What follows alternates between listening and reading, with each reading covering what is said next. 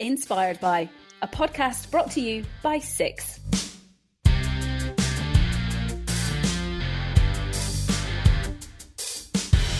Hello, I'm Hannah Wise, and this is Inspired by.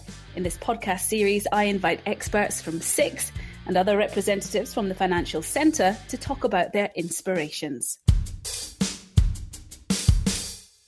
My guest today is Christian Bahr who's responsible for the entire indices business at Six. Welcome to you, Christian. How are you? I'm doing well. Thank you, Hannah. Good to talk to you. Absolutely. Now, in your role, you oversee the indexes run by Six. So, what I'm talking about are things like the SMI, the SPI, all the usual ones we know of, but also so many, many more. How many indexes are there? We have more than 2,000 indices. We calculate indices for the Swiss market, for Spain, and for the Nordics. And so, what does your day to day job entail then? The index business consists of running those indices, ensuring that the data quality is right. We uh, manage the products, we develop new indices, and we commercialize the indices. We are selling our index data to our clients. Well, before we get into that in a little bit more detail later, Christian, who is your inspiration today and why? My inspiration is Thomas Tuchel, the German football coach who's currently coaching um, Chelsea. And I really like that he, he appears to be working very diligent and has a high attention to details, which resonates a lot also with, with my job and my products, the indices. And he's also quite an introvert as well do you do you see reflections of yourself there? Absolutely, yes. Um, I'm also very looking at details. I'm also more introvert person, analyzing, analyzing things, analyzing data. Um, resonates quite well with me. And it's a big year for you both. I think I can make that comparison. And um, we're going to talk about why it's such a big year for you a little bit later. But uh, Thomas Tuchel has had quite a year because he moved to Chelsea and really turned that team around this year after uh, his time at Paris Saint Germain. That was really impressive. I mean, last year he was in the Champions League final, he lost, but this year he, within four months, he took over a new team, brought it up to speed, and then he won the Champions League. I think that's a really big success. Very impressive. Mm, now, Thomas Tuchel, he actually retired from playing football really early at like age 25 or something. And then he moved into this coaching role. And that's where he really earned this reputation for being focused on detail. And you clearly share that attention to detail with within your day-to-day job. Yeah, I mean, attention to detail is very important. Um, the accuracy of our indices is important if the, the SMI or the IBEX 35 for Spain, if they would be incorrect, it would have a big impact on the financial market. It would have a big impact on reputation of SIX and, uh, and BME stock exchanges. But his attention to detail includes things, and I read this, and you can correct me if I'm wrong, but even him smelling the grass at a particularly excellent pitch, wouldn't you say that's a little extreme?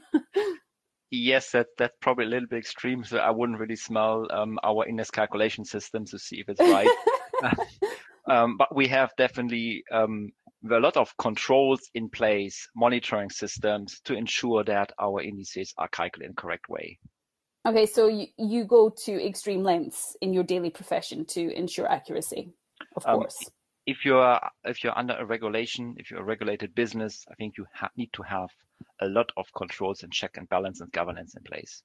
Okay, so if we could kind of take a step back a little bit here, what actually is an index? The most common indices is simply a portfolio of stocks. So a number of companies that are being selected based on rules and certain weighted, and they provide an average how the overall market is behaving, how the stock market is behaving, for example. Okay, and how do you decide what indexes to have? For example, what's the difference? Because everybody knows the SMI, the Swiss Market Index. It's the kind of the flagship index, I guess, that we have here in Switzerland. But what say is the difference between that and then the the SPI, which is the wider Swiss index? Yeah, we create indices for different investment styles. So the SMI is focusing on the large, big blue chip companies, the top 20, and the SPI is giving a reflection of the overall stock market in Switzerland with over 200 companies. So depending what, what kind of needs investors have, they may decide to use a product that links to the SMI or uses the SPI, for example. And so, how do you decide which companies are in which indexes? We, we create rules and we simulate the outcome of those rules. And then we're in close contact with the clients um, to understand if this rule that we have designed fits to their purpose. So we, we're not just creating this in our ivory tower and then, and then coming out with a new index, but this is in close cooperation with the clients. So we are in close, close contact with them to understand if this is really what they need, if this is what I can um, use it to create an index fund, for example. So the changes that are coming up in the SMI in September, um, we're going to see Swatch Group out of the SMI, but Logitech in the SMI. Why is that? Um, the SMI is based on two criteria. It's the, the market capitalization and it's the liquidity measured by the turnover over the, and both are looked at over the last 12 months. So in Swatch, their market capitalization and their turnover significantly reduced. In both criteria, they're not anymore in the top 20. And Logitech is is much better, and therefore we we exchange that. This is simply based on our rules. You have to be within the the top 20 to go into the index. Otherwise, we need to do we do a replacement once a year. Mm-hmm. Our rules are generic rules. We're not deciding specifically which company should go in. We have a general rule, and this rule is being applied to all companies. And sometimes a company will make it to the end, sometimes they exclude it, but this is never a discretionary decision on a company itself. It's just the way how we execute the rules. And these rules are very transparent. We have a rule book on our website. We make the data transparent so everyone can, can see and re- read it, how we do it, and replicate in the end the, the, the index composition. Okay. I like how this is all very kind of, it's not discretionary, it's all rule based. Do you think putting a football team together might actually benefit from a bit of that as well? Or you, how scientific do you think their uh, strategy is when they, they put together a team? Uh, I'm pretty sure there's a lot of uh, data collection happening these days. Um, and also they, they measure how the, the fitness of the players. Mm. Um, um, so, so it's, it's basically pretty much, there's pretty much also um, some rules based. It's not only I have a gut feeling this player is doing well today. I think this is uh, a lot of data statistics that are being collected when choosing, picking uh, the teams and putting them together. Um, mm-hmm. you, you, can see that also in other sports in uh, in the US, the, the, basketball, the American football. I think they started that many years ago to collect crazy statistics, how good every player is, how many passes they have. And you see that is also coming up in, in European football. Um, you see the statistics, how many completed passes the teams did, and um, I'm very sure the the, the soccer coaches, uh, the, the football coaches, they will they will use those statistics to evaluate the the players. I'm sure it's a lot of pressure for the players too. So you have um, so very many indices that that you're watching. How do you decide what kind of index to introduce? Where are your biggest growth demand areas? We talk a lot about cryptocurrencies. We talk a lot about ESG currently right now. That's obviously environment, social, and governance. Where do you see the big demand going forward? This year is definitely all about ESG indices. Um, we have a gap so far in the Swiss market um, that the the whole spectrum of Swiss bonds, the whole spectrum of Swiss equities were not covered by ESG indices. We filled this gap now with an index launches in February, and we're successively rolling out additional indices. So ESG is a continuing trend. Clients are have, of course, they have different views on ESG. There's no simple definition what ESG is, but we but we can fulfill this demand by creating these new ESG indices. And um, it's very successful. Um, we have we've seen very in a short time of period already a lot of index funds and ETFs tracking these new indices. And this is not just a one-off. It will definitely continue. There are regulatory developments in the EU, the EU Action Plan, for example, and um, this will also accelerate this whole shift from traditional investments to ESG. So clients really want to see, want to know how the ESG segment is behaving, and indices are a very good tool to do that. And how many ESG indices are there? So SIX provides more than 200 ESG indices. Uh, a big chunk is done for the Swiss market, Swiss bonds, Swiss equity. Then we have ESG indices as well in the Nordics. Um, this, especially in Sweden, ESG is already very established for many years. And I expect we will also look into this, doing the same thing for Spain, creating ESG indices for the Spanish market. Okay, something else that you um, are in charge of, and it's quite surprising, really, is the transition from the LIBOR to SARON. Now, LIBOR is the London interbank offered rate, and uh, SARON is the Swiss average rate overnight. And this is changing at the end of this year. And SIX is the benchmark administrator for SARON and is basically responsible for its calculation and publication.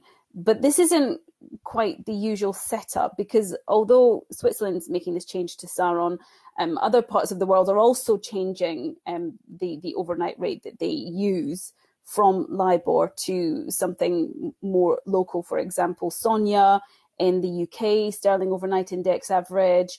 You've got the SOFR, the Standard Overnight Financing Rate in the United States, the Euro short term rate um, for, for Europe. And normally that's calculated by central banks. So why are you calculating it for Switzerland?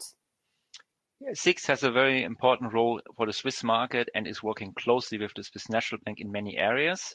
For example, we have the SIX repo trading platform. This is the platform where overnight uh, financing transactions happen between in financial institution and as well as Swiss National Bank is using also that platform to provide liquidity to the market. And based on this transaction that are happening on the SIX repo platform, we use the data to calculate the SARON. So um, this is like a big collaboration we have since many years in place with the Swiss National Bank. And this is the difference between um, the Swiss National Bank, the Bank of England, and the Fed or the ECB, um, where they do this in-house, while in in, in Switzerland, um, SIX is is doing this um, for the Swiss market in collaboration with the Swiss National Bank. So is this quite an exciting um, opportunity for for you then? It, it was an, it, it, was an exciting journey. Um, it started a couple of years ago with the National Working Group on Swiss reference rates. A lot of participants from the from the public sector, from, from SIX, from the Swiss National Bank, coming together to analyze what do we need to do to, in order to move away from Swiss franc LIBOR to SARON. And um, this, the, well, the, the crescendo is now at the end of the year, Swiss franc LIBOR will cease to exist, and then it's only SARON. Um, but that was a process more than that started more than five years ago. Um, and it's the first time you're really changing a benchmark, which is like the LIBOR which is currently in use in many contracts. And then it's now and then now it's been replaced by a new one. This is not an easy task, and um, I don't think this is going to happen again that soon. And and LIBOR, just remind us what what is it used for? Where LIBOR is built in is, for example, if you have a mortgage, um, this is based on a variable interest rate. Very often, it's was it is defined or was defined so far based on LIBOR plus plus uh, plus a margin. And and this is where you can see it a lot. Um, but LIBOR is pretty much in every in every banking system. It is embedded in risk management. Um, it's embedded in many other products, in many tools, because you always need somewhere an interest rate. The interest rate on your bank account. How is it being defined? To some extent, it's also linked to to LIBOR. So everyone needs to be aware, aligned, and to make this switch happen. Why change this? The main reason for that is that LIBOR is is based on um, estimations only. So they're not really transaction behind it. It was based on estimation from a, from a, few market participants that were to be asked the question, okay, what is the interest rate that you would be paying if you would rent a certain amount today? Um, and and of course, estimations can be wrong. Estimation could be manipulated, and therefore the the uh, central banks globally said we need to move away from estimation. We need to have something more robust, and we need to and, and this is something that is is is soundproof, and, and we do not and it's also working well if there's a financial crisis if there's not enough liquidity in the market. So, so it sounds to me like you're very much ready, but FINMA has already warned back in July that insufficient preparation for the introduction of SARON is a major risk for Swiss financial institutions. I mean, a majority of banks are on schedule and have made progress in preparing for this replacement. But are you concerned at all about the switchover? I, I'm from from a SIX perspective, we're not concerned because we we have we have provi- we can have, we are providing everything what is needed. Um, and the but I, I think FINMA is right to to to stress this um, because they don't want to have any any crisis uh, in January next year. Therefore, they they're constantly reminding everyone to make sure they are they're they're, they're ready. I'm I'm very positive this this will work out well. Okay, so so your um, attention to detail is going to win you through. I mean, is this is this like your World Cup moment then when it comes to SARON? Am I clutching at straws here with the analogies? Well, at least know. it's it's it's it's probably the the the championship um, for Switzerland. It's probably even even more than that. If you if you want to like to use the analogy from from from football, definitely yes, definitely for for mm-hmm. um, for everyone involved into this project, the LIBOR transition. I think this is like um, it is a big thing. Yes, absolutely. And and there's a lot of pressure then to get it right, to get it done first time. I mean, I know it's been a gradual uh, introduction. We're lucky we we have more than 90 minutes um, to complete it. Good. Okay, so let's let's talk about Thomas Tuchel a little bit more because I, I wonder why you chose him. Was it his his the kind of um, reflections you see in yourself professionally, or I mean, were you always a football fan growing up? Yes, I, I was always a big football fan. I mean, I wasn't the I was playing football for fun, so I didn't play professionally but I enjoyed playing for um, with my with my friends. I enjoyed watching football games in the stadium, great atmosphere, and then over time, I still following football game, football results, um, how they which teams are playing. So um, st- still still connects quite well with me, and also the the coaches who's playing was more. Um, I think they they got much more attention now these days, of course. But is it is it though? I mean, from your kind of tactical background with, with your profession, do you watch the football because of the players, um, or because of the the managers and how they their their tactics kind of work out on the pitch? I think I'm, I'm quite interested in the tactics because I'm always looking at so how do they play? Do they have uh, one forward, two forwards? Or what about the midfield players? How they arrange? I think it's quite quite interesting to see how that changes over time and and or between depending on the opponent how they how they mm-hmm. switch that. Would you like to be a, a football coach? Uh, no, no, definitely not. Is that no, just this too is, much it's, pressure, my, or it's my it's my personal interest to understand that, but I I I am not not having the expertise or the skill set to to be successful in that. I think probably on the data side, probably being being the one analyzing um, the data, and analyzing right. the data or setting up the way how we should analyze, what you should analyze, and then drawing conclusion from that. That would be interesting. And um, I think this is the the team behind the head coach. I think there's a probably a big team which also includes the people that that then work on the data side, analyze the data, and coming up with um, conclusion from that. I think that's that would be an interesting. Task. So very like your current job then, leading the team, analyzing the data somehow yes. Thank you very much indeed uh, for joining us christian. That was very interesting. Thank you hannah. And thank you very much too for joining us for this episode of the six podcast. And until next time stay inspired.